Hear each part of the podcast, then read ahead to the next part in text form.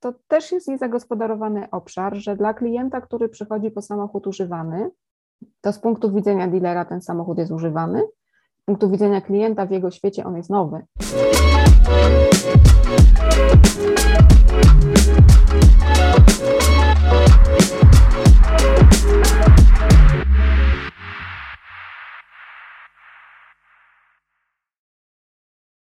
Cześć, witam wszystkich bardzo, bardzo serdecznie w kolejnym odcinku stacji Marketing. Moim gościem dzisiaj jest Gosia Piasecka z projektu Moto dla ROI ze szkoleń trenerka, coach, mentorka, menedżerka, HR business partner, rekruterka. Gosia zna świetnie wszelkie procesy biznesowe branży motoryzacyjnej i jak sama też o sobie pisze na swojej stronie, widzi jak wiele pieniędzy i działań jest marnowane na powtarzanie działań, które są, mówiąc, nieefektywne i jak wiele elementów i działań jest utartych, jest starymi schematami.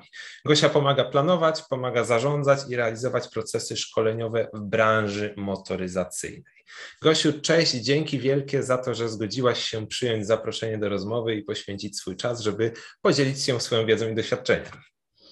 Cześć, dzień dobry, witam wszystkich. E, mam nadzieję, że to będzie dla Was e, również wartościowy czas. Wszyscy mamy taką nadzieję, no i chcemy dzisiaj, tak zaczynając naszą rozmowę, porozmawiać trochę o formatowaniu właśnie kompetencji przedstawicieli dealerów w kontekście zmiany procesu zakupowego pojazdów. E, słuchaj, może tak, żeby zacząć, co Twoim zdaniem jest obecnie największym wyzwaniem w rozwijaniu kadry na stacjach dealerskich? E, chcesz wersję krótką czy długą? Bo no, myślę, że możemy jak najbardziej porozmawiać o tej długiej, tak? I porozszerzać e, po prostu ten temat, bo myślę, że jest bardzo ciekawy. E, dobrze, rzeczywiście ostatnio bardzo dużo się dzieje. Mm, e, myślę, że każda rozmowa w tej chwili odwołuje się tak naprawdę do czasów sprzed pandemii i do pandemii i, tak. i w okresie po pandemii co nas czeka. I jeszcze tego, co nas czeka za kilka miesięcy dopiero. Dokładnie, tak? czy to będzie jakaś tam pandemia bis, czy cokolwiek innego się będzie działo. Mm, I rzeczywiście mm, myślę, że, że dobrze, że się tak dzieje, bo mm, wydaje mi się, że z punktu widzenia w ogóle takich wyzwań, które stoją przed dealerami i w ogóle tej branży dealerskiej, ale też e, ja oczywiście będę mówiła o niej z perspektywy szkoleń również, e, czy rozwoju kompetencji, e, ta pandemia wcale nie była czymś takim złym, co nam się przytrafiła. Znaczy gospodarczo oczywiście to, to był bardzo, bardzo poważny kryzys, Natomiast jeśli chodzi o takie przymuszenie nas trochę do tego, żebyśmy zaczęli działać inaczej, myśleć inaczej, e, organizować ten rynek inaczej, e, pracować z klientami inaczej, e, to, było, to, to był taki kick-off, którego który dostaliśmy gdzieś tam zupełnie bardziej lub mniej do tego przygotowani. Mm, no i stało się to rzeczywistością. Znaczy, nic z tym nie zrobimy, musimy z tym żyć. E, więc e, na, na, początku, oczywiście, jak przy każdej zmianie, no, no był ten opór, było takie zamrożenie, zawieszenie, e, nie robimy nic, nie szkolimy, nie wiem, jeżeli już to tylko z produktu, no bo mm, tak naprawdę było zapro, za, za, zaprojektowanych przez producentów, przez importerów, no prawie 50 premier nowych pojazdów. I ludzie w stacjach dealerskich musieli się nauczyć tych pojazdów, zwłaszcza, że one są kompletnie różne czasami od tych, które znamy, bo wchodzi no tak. daleko posunięta elektryfikacja. E, więc ta wiedza, którą mieliśmy kiedyś, e, w tym kontekście staje się częściowo wiedzą bezużyteczną, mówię o wiedzy produktowej w tym momencie. E, I no a potem ludzie się zaczęli rozglądać i zaczęli się ogarniać w tej całej sytuacji, czyli pojawiły się, no to może zróbmy online, tak? Mhm. Mm, no te online, e, również po stronie trenerów, bo ja też jestem trenerem, który, który pracuje tak naprawdę bardzo blisko ludzi. Moja, moja praca i wartość tej pracy, którą, e, którą realizuję dla moich klientów, e, no materializuje się tak naprawdę w terenie, więc jeśli w ten teren nie można pojechać, jeśli handlowcy nie odwiedzają klientów, jeśli w serwisie obowiązują bardzo restrykcyjne zasady i umawianie na godzinę i często klienci, jeśli nie muszą, to rezygnują z tych wizyt. To trochę jak u lekarza, tak? Znaczy nie, nie leczymy się, nie diagnozujemy, bo e, co tam, że tam trochę nam strzyka w lewym nadkolu, to zrobimy jak się troszeczkę sytuacja tak poprawi. Więc, więc to, to było utrudnione. I, I rzeczywiście mm, ludzie się przestawili na ten online. Nawet to, że my dzisiaj rozmawiamy w ten sposób, tak, e, to też jest pokłosie trochę tej, tej zmiany. No tak, bo pewnie w innych warunkach byśmy sobie siedzieli razem przy kawie przed jedną kamerą i, e, i dyskutowali. Więc myślę, że mm, to, co w świetle tego wszystkiego, co się wydarzyło, Największym wyzwaniem w tej chwili, jeśli chodzi o procesy rozwoju kompetencji dla sieci dealerskiej, e, to jest tak naprawdę przestawienie się z takiego um, uczenia się linearnego, takiego e, manewrowania procesami, tak trochę jak Titanikiem, takie po prostu coś wielkiego, e, co płynie i wszyscy uważają, że jest niezatapialne, zawsze było i zawsze będzie. Mm, przestawienie się na uczenie się adaptacyjne. Okay. E, czyli takie, które e, rzeczywiście mówimy dużo o zwinności też w ogóle w biznesie, w różnych dziedzinach, mm, ale uczenie adaptacyjne to jest coś innego niż zwinność. To jest rzeczywiście podstawianie pod kontekst, wyjmowanie z tego całego worka, który jest dostarczany przez importera, przez producenta, jeśli chodzi o zawartość szkolenia, wyjmowanie tego, co jest kluczowe i istotne dla biznesu dealera.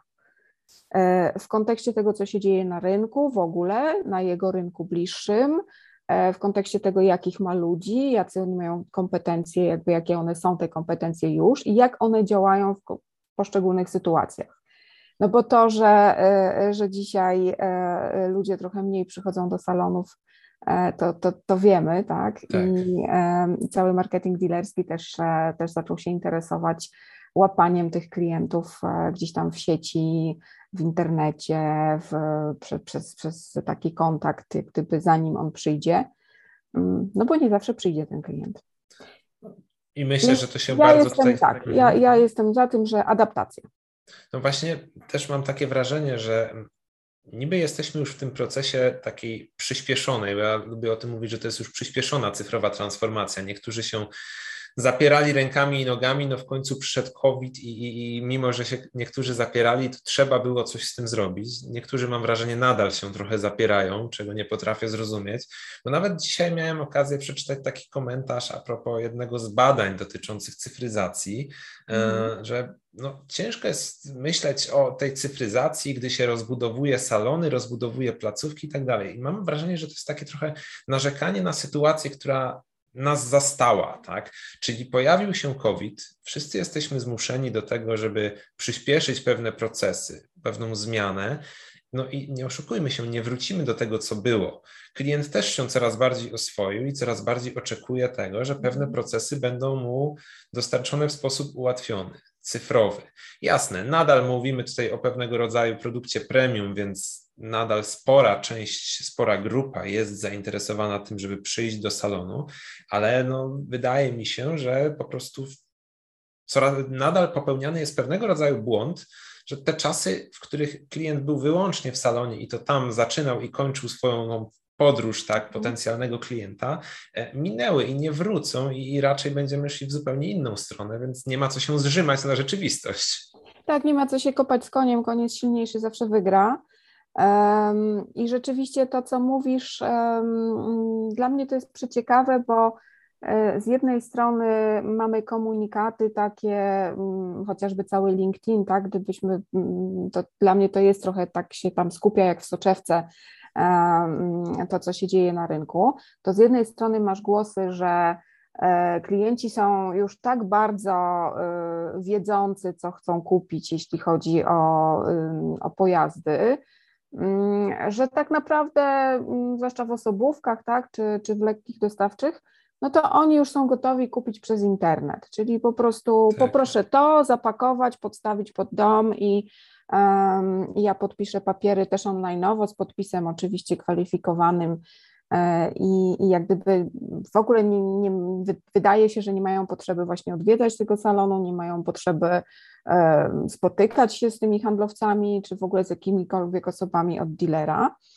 Mm, a z drugiej strony mamy takie posty w stylu klient przychodzi i nie wie, czego on chce, bo on, on wie, że chce samochód i mówi, że ten samochód ma być rodzinny, ale tak naprawdę jak branża sobie podstawi pod samochód rodzinny to, co jest samochodem rodzinnym, no to potem klient mówi, nie, nie, bo to nie o taki rodzinny mi chodzi, tylko chodzi zupełnie o jakiś inny. I takie uwspólnienie tych definicji w tym salonie, tak, to jest jakiś tam kawałek tej rozmowy e, z klientem i to trwa, zanim wreszcie się jedna i druga strona dorozumie, czego klient potrzebuje, a klient się dowie tak naprawdę, na co może liczyć, tak, w zakresie produktu, obsługi, nie wiem, całego procesu. E, więc mamy dwie takie skrajności.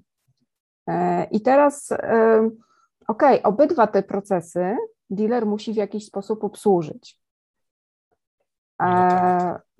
Musi to potrafić jako organizacja. No to oznacza, że każdy człowiek zaangażowany w jakiejkolwiek roli e, w, w pracę z klientem w stacji dealerskiej, no musi mieć odpowiednie kompetencje, żeby sobie poradzić zarówno z tym klientem, który jest tym klientem online'owym, którego noga po prostu nie postanie w tym dealerstwie z dużym prawdopodobieństwem, Czasami dlatego, że po prostu klient fizycznie jest, nie wiem, w Gdańsku, a kupuje w Krakowie, bo akurat tam był samochód, który go zainteresował. Mm, a czasami dlatego, że po prostu nie ma w ogóle takiej potrzeby.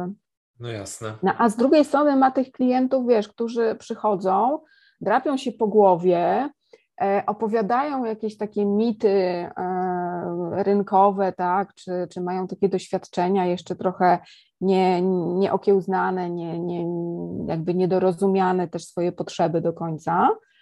Mm, jedni i drudzy są w swoim procesie zakupowym. E, jedni i drudzy chcą realnie kupić, tak? Realnie chcą roz... kupić, tak, tak i, i, każdy się zachowuje inaczej, każdy potrzebuje czego innego, e, chociaż proces jest ten sam, tak? To znaczy proces po stronie klienta jest ten sam, bo to jest proces zakupowy, a proces po stronie dealera jest ten sam, bo to jest proces sprzedażowy one się nie zawsze spotykają. Ja, ja, jak to wszystko teraz pogodzić? Bo myślę, że już każdy słyszał historię i już wielokrotnie rozmawiałem z wieloma osobami na ten temat, że były, nadal są sytuacje, że ktoś przychodzi do salonu i już widać, że gdzieś tam został zaszufladkowany przez potencjalnego doradcę, czy on kupi, co kupi, czy nie kupi, tak, i już leci jakąś ścieżką. No a teraz dochodzi jeszcze kwestia tego, że część doradców nadal nie wie, jak sobie poradzić z tym no, trochę nowszym klientem o tym podejściu digitalowym, tak, w ten sposób się o tym wyrażę, bo oni nadal lecą tym swoim starym, utartym schematem szufladkowania klientów, którzy wchodzą do salonu, szybkiej obserwacji, analizie, jak on się zachowuje. Jak, jak zmienić, jak rozwinąć te kompetencje, na co tutaj postawić, żeby ten zespół handlowy, który teraz się mam wrażenie, broni rękami i nogami, obawia się, że przez ten cały internet to oni tylko stracą swoją pracę i w ogóle ci klienci są jacyś inni, mogli dalej realizować swoje cele i po prostu być zadowoleni ze swojej pracy i realizować też cele dla dealera, dla importera, dla producenta. Jak to wszystko ze sobą pogodzić?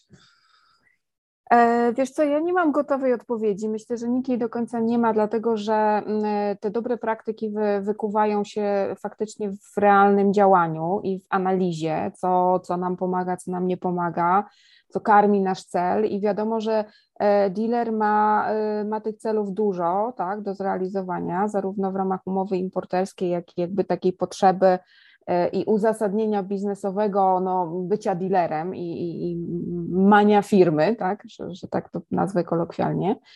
Mm, I teraz ci, e, ci ludzie, pracownicy w różnych rolach, oni są tak trochę, powiedziałabym, między młotem a kowadłem, a może nawet w trójkącie bermudzkim czasami. Bo z jednej strony mają te wymagania producenckie, z drugiej strony mają wymagania importerskie, z trzeciej strony mają swoje jakby dealerskie, takie wewnętrzne też wymagania.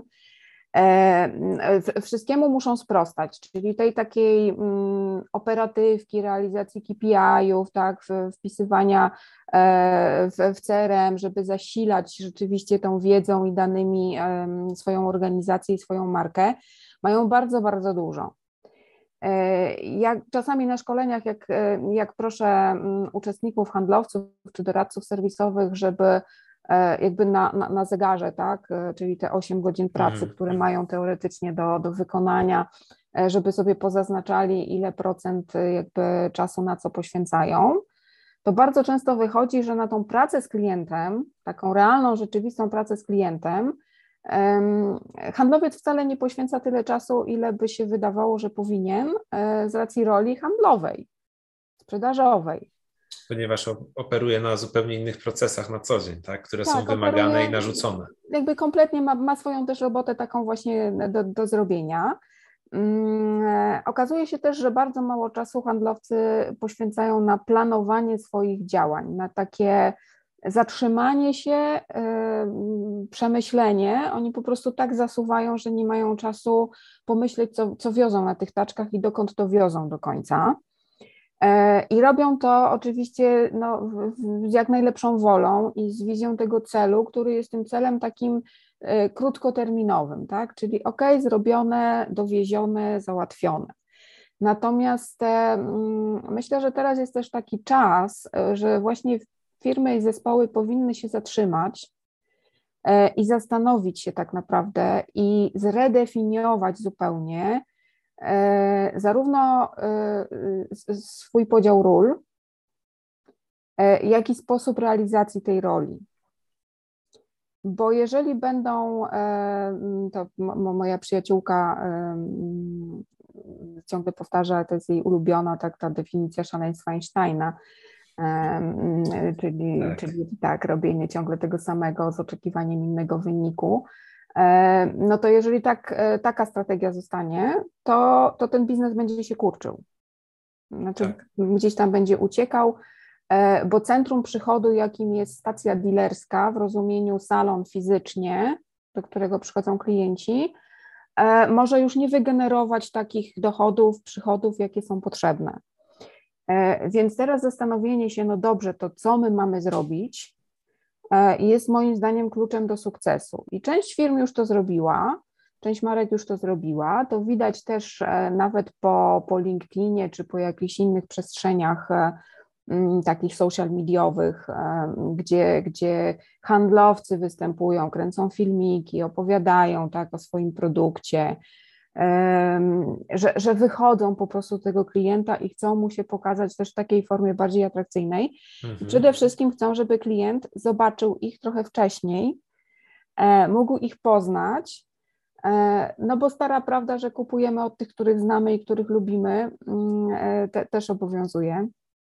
Więc jeśli widziałam, nie wiem, fajne posty, fajne materiały, coś, co do mnie przemawia, tak? Czyli jako fajne to rozumiem takie, które dostarczają mi jako klientowi pewną wiedzę, pomagają mi w tym moim procesie zakupowym. E, nie wiem, pomagają mi dookreślić wizję pojazdu, który chcę kupić, e, pomagają mi spojrzeć też na to, jak powinnam patrzeć na koszty,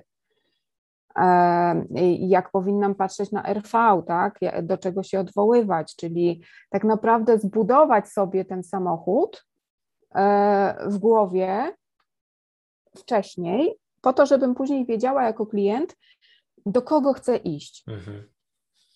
Tak, no i w tym momencie promujemy właściwie tą swoją, jak to się mówi, markę osobistą, tak, a nie promujemy tylko i wyłącznie sam produkt tymi technicznymi materiałami.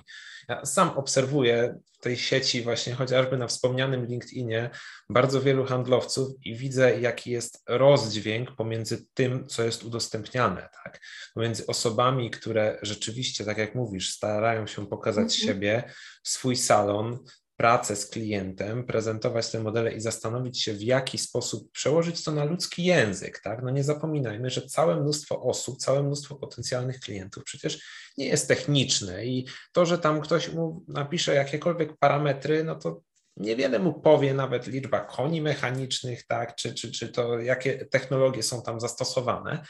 A z drugiej strony, niestety, cały czas widzę osoby, które powielają wyłącznie te generyczne materiały, produkowane, przygotowywane przez producentów, mm -hmm. przez mhm. importerów.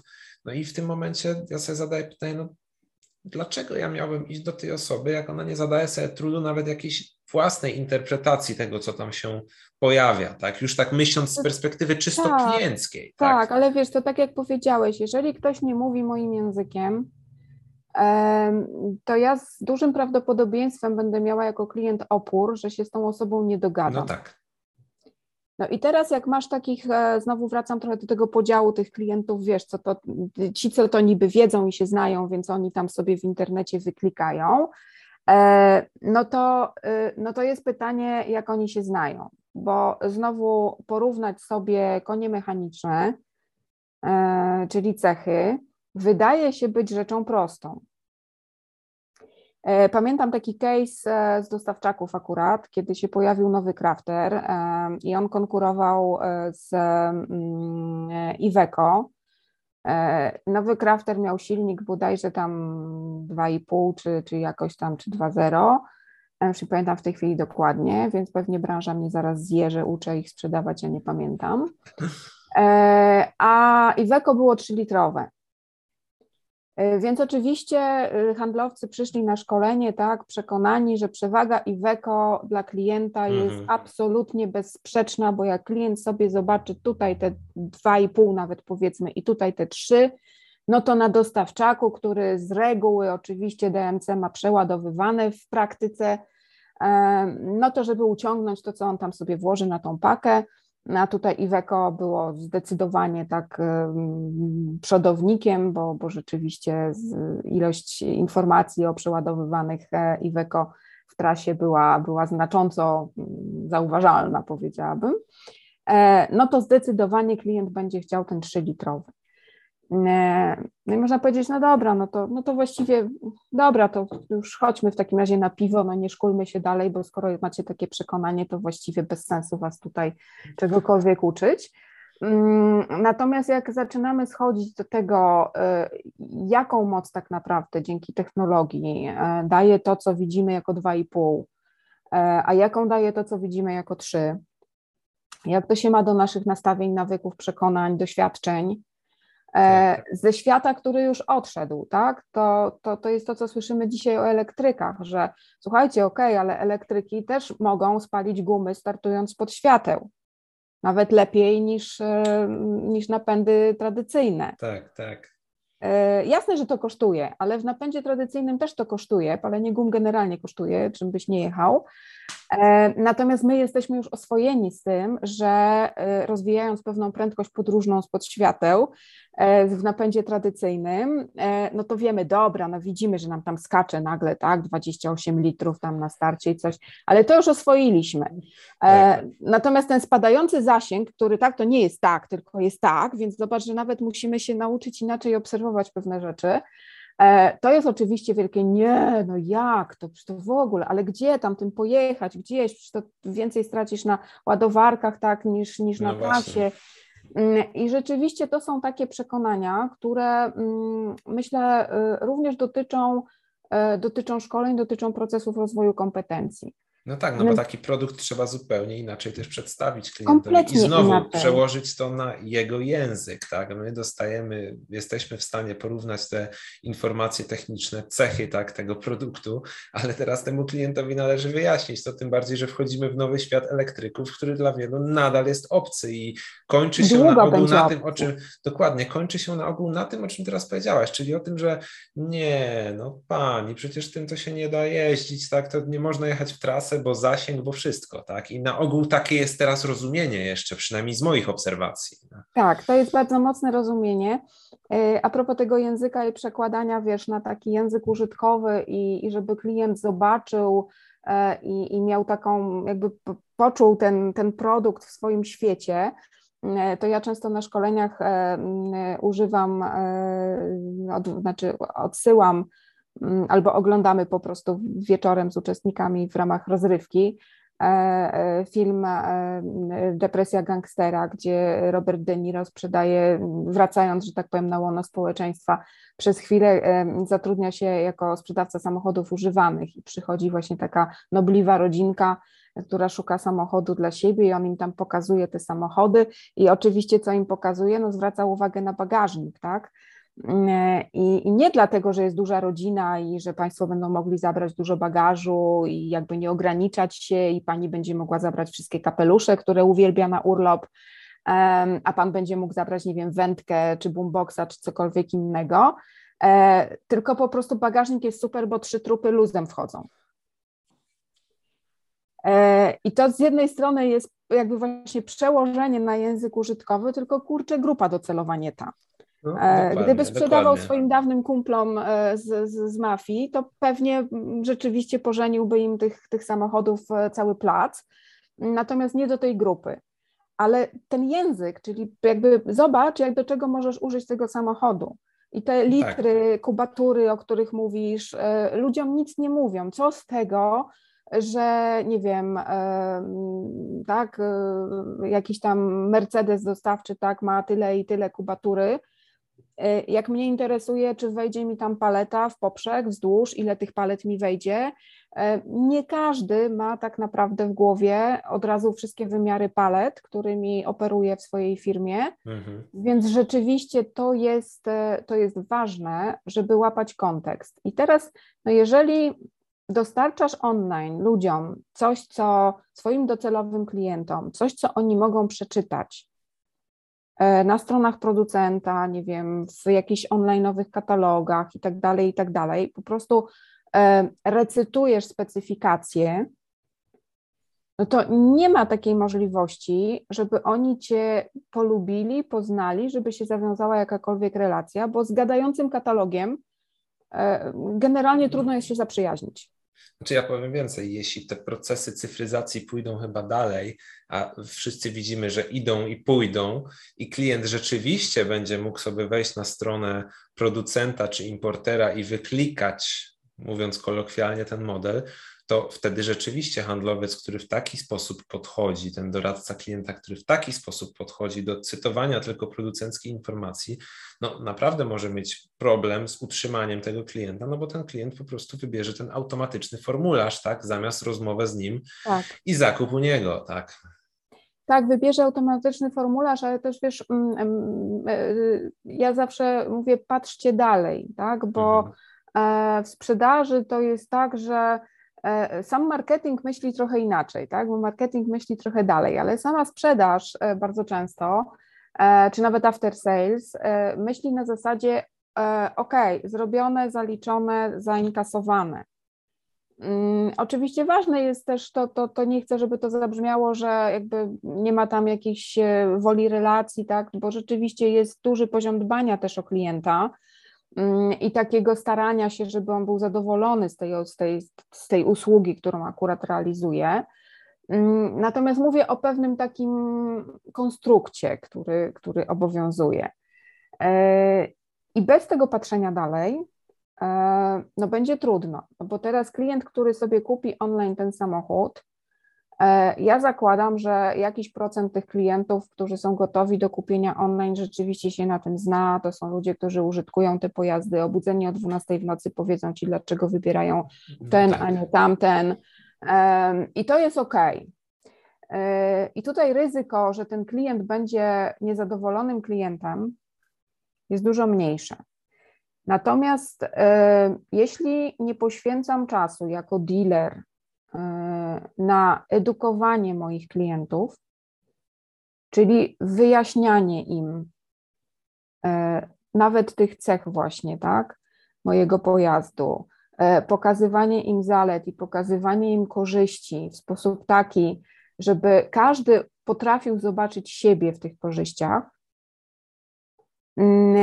no to ryzykuję, że nawet jeśli kupi online, czyli cel pod tytułem e, mam zrealizowaną sprzedaż e, jest osiągnięty, mm, to może się wydarzyć tak, że ten klient później e, wyleje na ławę serwisową, no bo do serwisu to on już musi no tak. przyjechać i zrobić no tak. tego wszystkiego, przynajmniej online.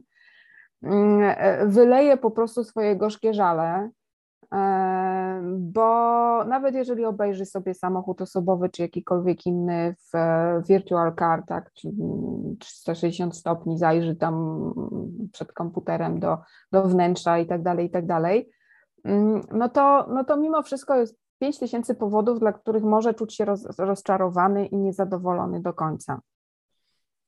No, słuszna uwaga, ja, mi się nasuwa jeszcze taka jedna myśl, no bo Mówimy cały czas o tym rozwijaniu z jednej strony właśnie tego języka, który potrafi, który mhm. pozwoli dotrzeć do tej konkretnej grupy docelowej, tego konkretnego klienta. Wspomnieliśmy o tym, że no powinniśmy do tego teraz wykorzystywać te nowoczesne narzędzia typu LinkedIn, tak, pokazywać się, pokazywać siebie, pokazywać to, że potrafimy pomóc, dopasować, zrozumieć, przełożyć to na ludzki język. No i mi się jeszcze rodzi takie zasadnicze pytanie, a właściwie wątpliwość, bo e, z jednej strony jasne, e, oczekujemy od tego działu handlowego, że się rozwinie i będzie to wszystko robił, ale z drugiej strony ja mam wrażenie, że bardzo często ten dział handlowy, sama już też wspomniała, że czasami jak się podzieli tą 8 godzin, ten 8-godzinny dzień pracy, to tego czasu jest niewiele. I teraz mamy sytuację, w której operujemy na kilku systemach, no bo wiadomo, CRM importerski, tak, CRM dealerski, jeszcze kilka jakichś tam mm. narzędzi. Do tego wszystkiego e, oczekuje się teraz od nas, że będziemy coś tam robić w tych mediach społecznościowych. Gdzie, jak skąd ten czas, tak? Jak to wszystko poukładać teraz? Jak sobie to wszystko zorganizować, żeby to wszystko miało ręce i nogi? Bo ja mam wrażenie, że nie możemy też oczekiwać tylko tego, że to jest wyłącznie na barkach tego doradcy, klienta, ale jednak to powinna być większa współpraca wszystkich obszarów, yy, chociażby pod kątem jakiejś integracji systemowej, tak, żeby ten czas odzyskać, no bo no niestety jak na razie doby jeszcze nie rozciągamy nie rozciągamy, myślę, że nie będziemy długo rozciągać. E, natomiast e, ja sobie tak pomyślałam, wiesz, o tym, e, o tym, jaka skala jest takiego wyzwania tak naprawdę, jeśli chodzi o, o organizację pracy, ale też o, mm, o uczenie ludzi, o rozwijanie ich kompetencji. Mm, jak sobie rozebrałam na części pierwsze mm, Stellantis, tak? czyli mhm. coś, co powstało z połączenia tak naprawdę dwóch ogromnych grup. No i teraz masz sytuację taką, w której masz 15 marek w jednej organizacji, to znaczy pod jedną marką, tak, w tym momencie taka marka czapa w jednym koncernie. E, FCA to jest e, ponad 191 tysięcy ludzi. W PSA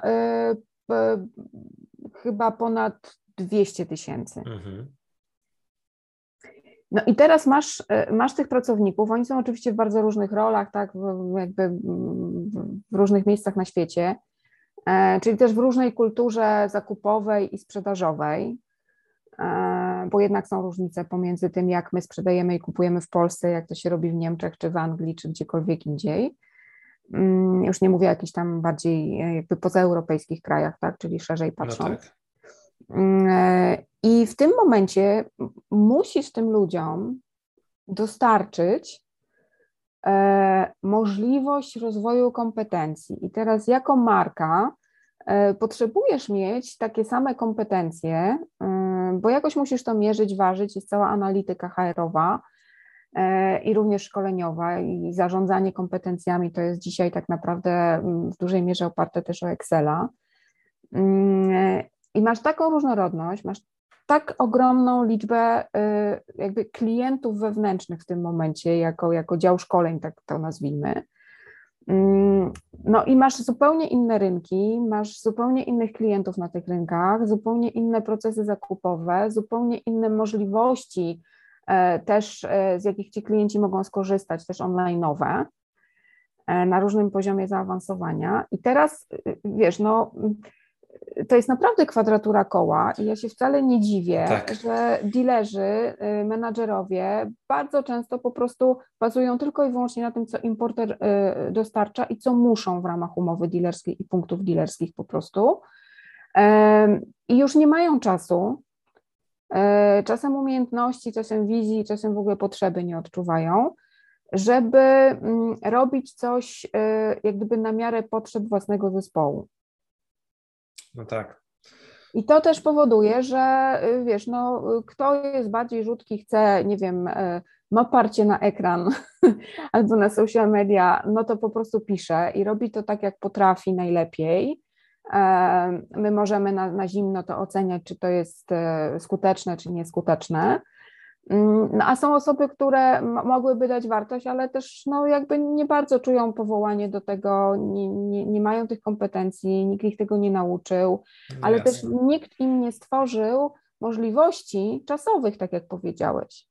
No bo y, skądś gdzieś muszą przeoszczędzić ten czas, który y, mają dedykować na napisanie posta, który ma być chwytliwy, ma budować tak, relacje i tak dalej, i tak dalej to nie są łatwe rzeczy i, i chociaż mówimy, że wszyscy się komunikujemy, jesteśmy w ogóle wszyscy świetni z komunikacji, mm, to potem się okazuje, że nie do końca. E, I takie kompetencje jak analiza, synteza, wnioskowanie, po to, żeby właśnie ten komunikat taki siarczysty z siebie wypluć później do, mm, do, do mediów społecznościowych chociażby, czy nawet do klienta face to face, to są też kompetencje przyszłości. I tego powinniśmy się uczyć, zwłaszcza, że mamy coraz e, niższą średnią wiekową na rynku pracy. No tak, i, i te osoby coraz lepiej operują już z wykorzystaniem tych wszystkich narzędzi. Tak, więc... oni się z tym urodzili, warto to naprawdę wykorzystywać i coś, co mnie na przykład zajmuje, mojemu pokoleniu, pewnie napisanie takiego posta, z którego byłabym zadowolona i uważała, że on e, cokolwiek wnosi do mojego biznesu czy do świata klienta, no pewnie mi to zajmuje więcej, e, dłużej e, i jest więcej stresu przy tym, niż takiej osobie, która z tą komórką tak po prostu siada tak. i i piszę. I Więc są kolejne kawałki tak naprawdę tych materiałów, które przygotowuję codziennie, tak, w różne no, strony. Przygotowuję i... codziennie, właśnie to jest to, słuchaj, że to jest ten efekt synergii. To nie jest tak, że musisz, y, nie wiem, wymyślać coś kompletnie od początku, mhm. Bo naprawdę materiały są. Wystarczy tylko pokusić się, nie wiem, o to, żeby je przedstawić we własnym sosie, swoim własnym językiem. I to może być nawet materiał producenta, ale na Boga nie w milimetrach i nie w, w kubaturze, um, tylko on może z jakąś historią i to są rzeczy, które, ja nie mówię tutaj jakichś rzeczy odkrywczych, zdaję sobie z tego sprawę, bo wszyscy trenerzy LinkedIna tego uczą, tak, storytelling i tak dalej, i tak dalej. Natomiast um, wydaje mi się, że y, to, co, to, co tak naprawdę y, kuleje, to znowu wracamy trochę do początku naszej rozmowy, to jest adaptowanie czyli obserwowanie mojego mhm. otoczenia, e, obserwowanie branży, obserwowanie rynku i wyłapywanie tego, co jest w danym momencie najważniejsze, co zapewni mi ten ROI. I nawet jeżeli tym ROIem będzie w danym momencie, nie wiem, liczba lajków, czy interakcji pod moim postem, e, czy też ilość telefonów od klientów, e, czy też ilość wizyt w, w salonie, na zasadzie albo przeczytałem tam w internecie, tam wstawiliście taki materiał na waszej stronie i się zainteresowałam, zainteresowałem. I niekoniecznie będzie się to kończyć cyfrą sprzedażową, i niekoniecznie jakąś marżą. E, to myślę, że to jest ten kierunek. I to jest ten czas dla nas wszystkich teraz takiego oswajania, próbowania. To jest czas, w którym błędy jeszcze są wybaczalne. Mhm. Czy konsekwencje tych błędów są naprawdę niezbyt bolesne? No chyba, że ktoś zrobi jakąś totalną wtopę. Mm, ale to niezależnie od czasów będzie po prostu no, ponosił konsekwencje tego czasami długo. Nie? Tak. No, tym bardziej, że mamy bardzo specyficzny okres, tak? Popyt przewyższa podaż i to na skalę, jakiej jeszcze w tej branży nie obserwowaliśmy, przynajmniej w ostatnich kilkunastu latach, tak? tak. I w tym momencie no, ten klient po prostu wie, że ale Musi zobacz, zaczekać chociażby, tak? Ale zobacz, jeżeli e, masz coś, nie wiem, bo są wbrew pozorom dealerzy mają samochody na placu, tak? No nie no wszyscy, no tak. ale niektórzy mają. I one są jakieś, są predefiniowane, no po prostu coś, coś możesz dołożyć ewentualnie w warsztacie, no ale umówmy się, nie wszystko, tak? E, więc e, znowu e, pokazywanie klientom, hej, do, możesz do mnie przyjść, i ja ci znajdę w ramach moich możliwości i Twoich potrzeb, połączymy to, ja ci znajdę mhm. ten samochód i będziesz go mógł mieć od ręki, e, to też jest pewna, pewna kompetencja, to jest taka proaktywność, e, z którą myślę mm, też, też mamy trochę kłopot w tej branży. To znaczy, albo mamy proaktywność na zasadzie chodźcie do nas, bo jesteśmy super, ale nikt nie wie, dlaczego jesteście super. Mhm. E, albo mamy proaktywność właśnie taką, to ja ci zacytuję katalog e, i zachwyć się. E, albo, albo nie mamy tej proaktywności w takim właśnie mm, rozumieniu human to human, takiego kierowania się do człowieka, do jego świata, ale też z takim pełnym przekonaniem, że ja mam obowiązek, a nie tylko prawo, jako handlowiec, czy jako pracownik dealerstwa, czy jako doradca serwisowy, komunikować się z tym klientem, e, przedstawiać mu się, pokazywać mu mój świat, edukować go zapraszać, żeby przyszedł do mnie, bo w ramach marki może kupić w różnych, jakby w różnych miejscach. Nie mówiąc już o tym, że te samochody tak naprawdę stają się dla siebie bardzo podobne. Ja w ogóle mam takie wrażenie, że teraz mając tą sytuację, nie dość, że możemy iść no po prostu w ramach marki, tak jak powiedziałaś, do innego salonu, tak, i, i, i gdzie indziej dokonać tego zakupu, ale jednocześnie teraz ten popyt jest na tyle duży, że jakoś mam wrażenie, że każdy, o ile oczywiście ma co sprzedawać, się o to nie obawia i jakoś nikt potem się nie kwapi, żeby dodatkowo promować chociażby te samochody, które stoją już na tym placu i zaprezentować co i do kogo, z czym mogliby jeszcze tutaj wyjść, mhm. to jednocześnie mam takie przemyślenie, że to, że ta sytuacja jest obecnie taka, jaka jest, wyjdzie najkorzystniej dla tych, którzy właśnie ten czas przeprocesują w taki sposób, aby w momencie, gdy ten, no właśnie kryzys, nie kryzys, bo jedni widzą w tym właśnie gigantyczną szansę, się skończy, lepiej operowali tymi kompetencjami w przyszłości, już przy okazji kolejnych wyzwań albo normalniejszych czasów, tak? I -hmm. wtedy jednak ta umiejętność zadbania o te relacje z wykorzystaniem nowoczesnych kanałów, tam gdzie to będzie zasadne, bo nadal pozostaną klienci tej daty, którzy wolą przyjść do salonu, porozmawiać, wypić kawę, tak? I będą chcieli usłyszeć ten komunikat, ale tam, gdzie zostanie włożona odpowiednia inwestycja tak, w rozwój tych umiejętności komunikacji z tym klientem, no to zaprocentuje. Pytanie tylko, czy to przyniesie efekt za pół roku, za półtora roku, czy jeszcze chwilę będziemy musieli na to poczekać, tak? E, tego nie wiemy. E, ja myślę, że taką, wiesz co, dobrą, mm, dobrym poligonem w tej chwili, który też warto wykorzystać, e, jest część tych samochodów używanych, czyli ten biznes used cars, we wszystkich ich jakby gabarytach, tak, jeśli chodzi o, e, o pojazdy, mm, bo tam rzeczywiście, e, no jakby siłą rzeczy, tak, dealer zostaje, bo nagle flota mu zostawia, tak, trafia do dealera, nie wiem, jakieś tam flotowe samochody pokontraktowe, albo po prostu w rozliczeniu klienci zostawiają. I to też trzeba sprzedać. I bardzo często są to samochody w dobrym stanie, w dobrej jakby relacji pomiędzy ceną a, a wartością, jaką klient dostaje. Mm, I tutaj myślę, że trenowanie i pokazywanie, tak, i właśnie e, konkretnych modeli, konkretnych samochodów, które mamy na stanie, po to, żeby klient przyszedł e, do, e, do salonu samochodów używanych i, i, i je obejrzał u dealera, też jest dobrą ścieżką. E, I tutaj, e, tutaj myślę, że to jest, też, no, to jest też rynek, który bardzo się rozwija i będzie się rozwijał i e, na razie próbował na początku kopiować rozwiązania ze sprzedaży pojazdów nowych, ale potem się okazało, że to, że to nie działa. To jest trochę inny obszar. Jest trochę inny obszar, chociaż wiesz, ja mam takie swoje doświadczenie, jak, jak brałam w leasing mój obecny samochód, wzięłam sobie rzeczywiście używany, bo stwierdziłam, że nie ma sensu inwestować w nowy. Akurat wtedy byłam na takim etapie. E, kupowałam go e, w grudniu, mm, no więc pogody takie typowo grudniowe.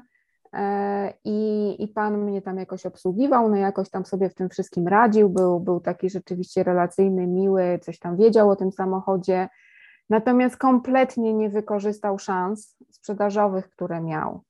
Znaczy nie sprzedał mi opon zimowych, mhm. E, samochód był na letnich, e, nie sprzedał mi tak zwanej wanny do bagażnika, tak, gdzie no, ja mówiłam, że mm, no, tam na konie jeżdżę coś i tak dalej, podróżuję jako trenerka, no to mam też te bagaże, więc patrzyłam też jaki jest próg załadunkowy, e, czy będę musiała się bardzo mocno nagimnastykować, czy nie, no, że te kółka są brudne, więc patrzyłam, jaka jest, czy tam jest wykładzina jakaś gumowa, czy welur, tak, no mm, jakby naprawdę po prostu na, na no nieomalże tak, ale weź, ty, ale, ale, ale podpowiadam ci, no tak? No tak, tak. E, nic się nie wydarzyło.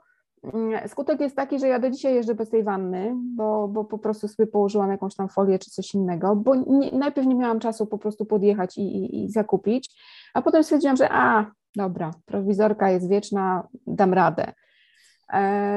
I to, to pod tym względem, tak, to też jest niezagospodarowany obszar, że dla klienta, który przychodzi po samochód używany, to z punktu widzenia dealera ten samochód jest używany, z punktu widzenia klienta w jego świecie on jest nowy. Tak.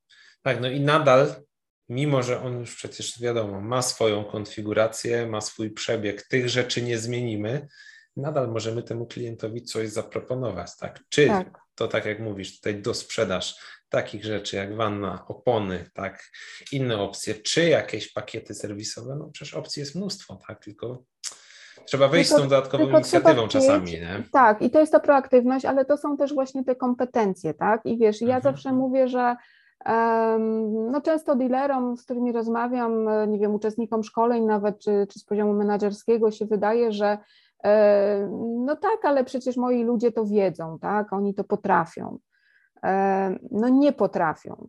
I taki dylemat y, każdego trenera, gdzie zapraszasz ludzi do scenek na szkoleniu i oni mówią, nie, scenki to nie, to w ogóle bez sensu, bo to sztuczne, bo to, to, bo to w prawdziwym życiu to tak nie jest, tak? I jak już to pokonasz i zaprosisz ich do tych scenek, to się okazuje, że oni w tych scenkach po prostu zachowują się dokładnie tak samo jak w salonie, dokładnie tak mhm. samo jak w serwisie pracując z klientem.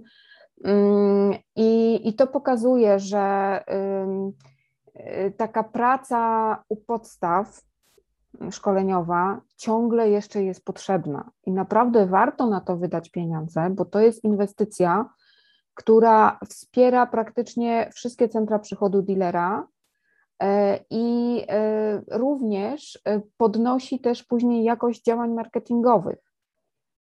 Bo jeżeli ja wiem, jak rozmawiać z klientem, jeżeli potrafię się komunikować, jeżeli potrafię zadawać różne pytania, jeżeli wiem, jak wygląda proces zakupowy klienta, jeżeli wiem, co mam do dyspozycji, jeśli znam swój produkt po prostu na poziomie cech, zalet, korzyści, jeśli znam personę klienta, ale nie tak pobieżnie na zasadzie, że to jest, nie wiem, e, starszy facet, jak ostatnio na szkoleniu ktoś powiedział, taki dwudziestoparolatek mówi do mnie, no to taki starszy facet po czterdziestce, e, mm, ja jeszcze tylko czekam, jak powie, że w kapeluszu, no ale na szczęście nie powiedział. Y, no to jest za mało, tak? To, to, to tak. musisz wiedzieć, nie wiem, czy jeździ do kościoła, czy jeździ, nie wiem, na, na polowania, czy gdziekolwiek, co, kogo wozi, z kim jeździ, już nie mówię w ogóle o dostawczych czy, czy, czy ciężarowych samochodach, gdzie ta wiedza jest znacznie, znacznie jakby obszerniejsza, potrzebna. Mm, I w trakcie takich, takich właśnie y, zatrzymań, takich warsztatów, E, ludzie nagle odkrywają, że mają właśnie niezagospodarowany potencjał marketingowy w swoich e, firmach, w swoich kompetencjach, jakby osobistych też kompetencjach. Bo nagle tak. mówią, Boże, ja mam tyle do powiedzenia tym klientom.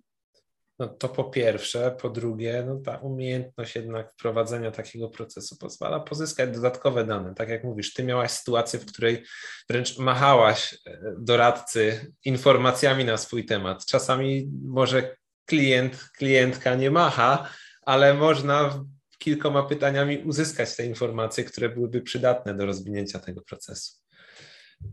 Gosiu, e, bardzo dziękuję Ci za Twój poświęcony czas. Myślę, że moglibyśmy, moglibyśmy bardzo długo tutaj jeszcze rozmawiać. No, mamy ograniczony czas i gdzieś tam limitujemy te nasze odcinki. Jeszcze na koniec chciałem wspomnieć, zanim skończymy nasze nagrywanie, naszym słuchaczom, że wspomniałaś, że na hasło stacja marketing warsztat cecha, zaleta, korzyść będzie trochę taniej, tak? Więc może byś rozwinęła, jak ten mhm. warsztat wygląda, z czego można tutaj skorzystać. Tym bardziej, że mam nadzieję, że po naszej rozmowie e, wartość takiego warsztatu będzie zrozumiała i, i, i widoczna dla naszych słuchaczy i widzów.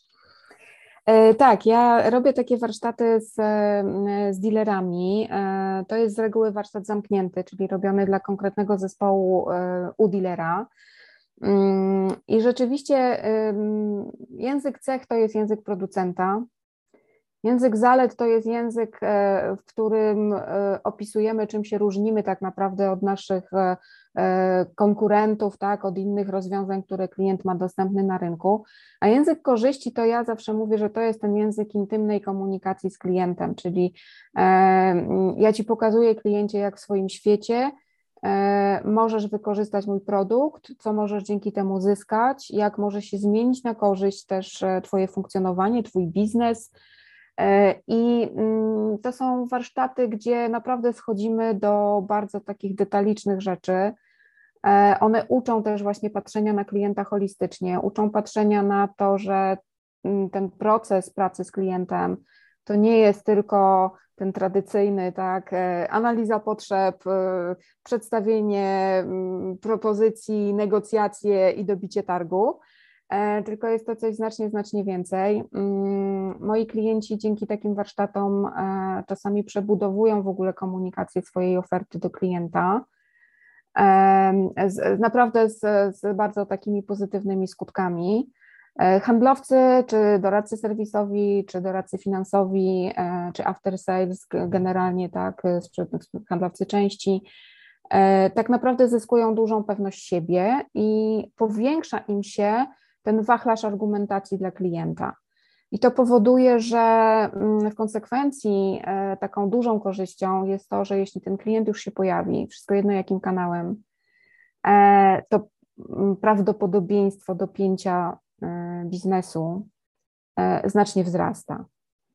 Czyli nawet mówiąc o takim małym roju, tak, na zasadzie poświęciłam czas klientowi i on finalnie ode mnie kupił, myślę, że w dzisiejszych czasach jest to też warte, warte rozważenia Także serdecznie zapraszam. E, ja mam w sobie dużo takiego, mm, jakby takiej potrzeby też służebnej roli tutaj, jeśli chodzi o branżę. Mm, także tak, dla, dla stacji marketing na takie hasło możecie się do mnie zgłaszać e, przez LinkedIna, przez stronę internetową, dzwonić, pisać e, i, i dostaniecie 5% zniżki powitalnej na, na ten warsztat. Super, dzięki wielkie. Podlinkujemy informacje, jak się z Tobą skontaktować w opisie do odcinka i w materiałach do tego odcinka. No i bardzo dziękuję za Twój poświęcony czas, za to, że zgodziłaś się podzielić tą wiedzą. Naszym słuchaczom dziękuję za wysłuchanie tego odcinka. Dzięki raz jeszcze i do usłyszenia. Ja również bardzo dziękuję. Stacja marketing to nie tylko rozmowy takie jak ta, której właśnie wysłuchałaś bądź obejrzałeś. Stacja marketing to także artykuły oraz przegląd informacji medialnej z branży motoryzacyjnej. Zachęcamy do zapisania się na newsletter na stacjamarketing.pl, aby być na bieżąco ze wszystkimi informacjami oraz nowościami, które dla Was przygotowujemy. Dodatkowo zachęcam do polubienia profilu na Facebooku podzielenia się informacjami o nas ze znajomymi z branży, a także ocenienia nas na tej platformie, na której właśnie nas słuchasz bądź oglądasz. Dzięki temu będziemy w stanie docierać do jeszcze większej ilości słuchaczy i szerzej integrować branżę i rozwijać ją wspólnie pod kątem marketingowym. Partnerem naszej audycji jest grupa Dealer, która specjalizuje się w dostarczaniu rozwiązań IT dla rynku motoryzacyjnego, a organizatorem audycji jest Bespoke Chat, dodatkowy dział sprzedaży dla dealerów. Dzięki wielkie za wysłuchanie i do odsłuchania, do obejrzenia bądź bo do przeczytania w kolejnych naszych materiałach. Cześć!